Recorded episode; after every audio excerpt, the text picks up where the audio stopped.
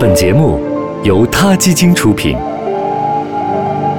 每个生命都重要。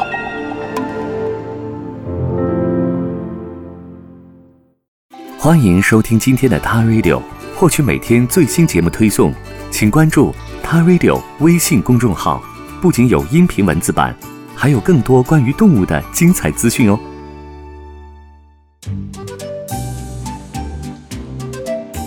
曾经有一只京巴狗，是南京晨报上的大明星。你别看它很娇小，它对待周围的同伴却很仗义，有什么吃的都要藏一点来分给大家。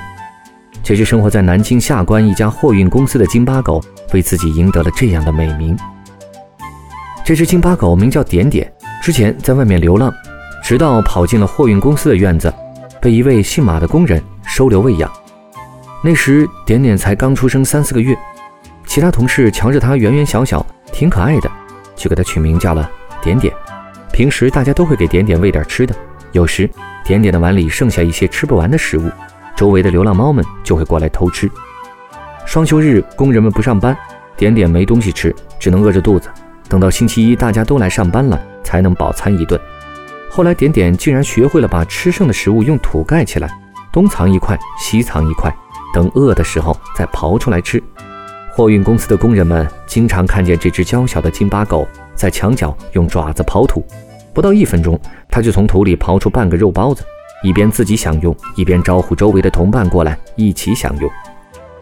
南京人喜欢把小笼包当早饭。工人们早晨上班，经常给点点带一些有肉馅的小笼包子。据说点点一般都会只吃两只，如果还有剩下的包子呢，就用嘴巴叼上，找一个比较隐蔽的地方，用鼻子和爪子将包子埋起来，等自己饿的时候呢，再过来挖出来吃。周围有跟他关系好一点的狗朋友过来呢，他还会拿出自己藏的小笼包招待伙伴。点点很享受这种和狗友们一起分享好吃的东西所带来的快乐。在人类社会中，自发性的善意举动和不求回报的给予行为被誉为是人性中的闪光点。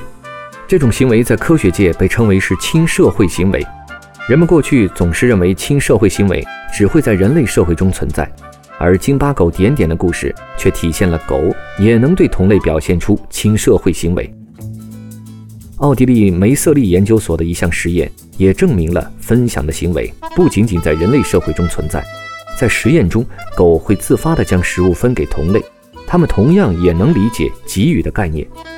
研究所的学者弗雷德里克·狼吉这样说：“狗和最近的亲属狼都存在社会及合作行为。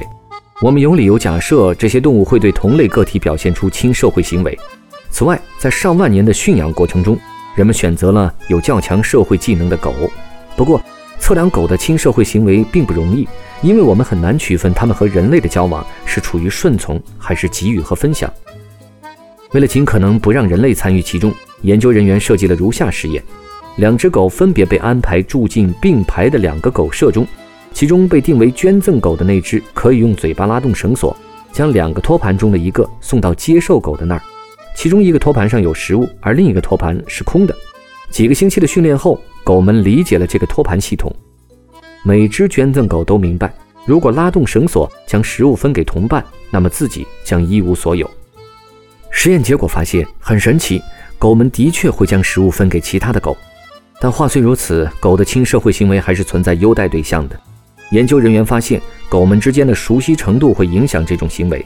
它们对熟悉的同伴更容易表现出亲社会行为。简单来说，就是相较于陌生的狗，它们更愿意照顾朋友。这和人类的特点是一样的。我们在行善时，是不是也更愿意照顾自己熟悉一点的人呢？帮助过他人的人都会有一种帮助人之后的愉悦感，和人类一样，狗在帮助其他狗时，一定也会体会到某种愉悦感吧？这种愉悦感甚至超过了吃一个肉包子能带给他们的那种美好感受。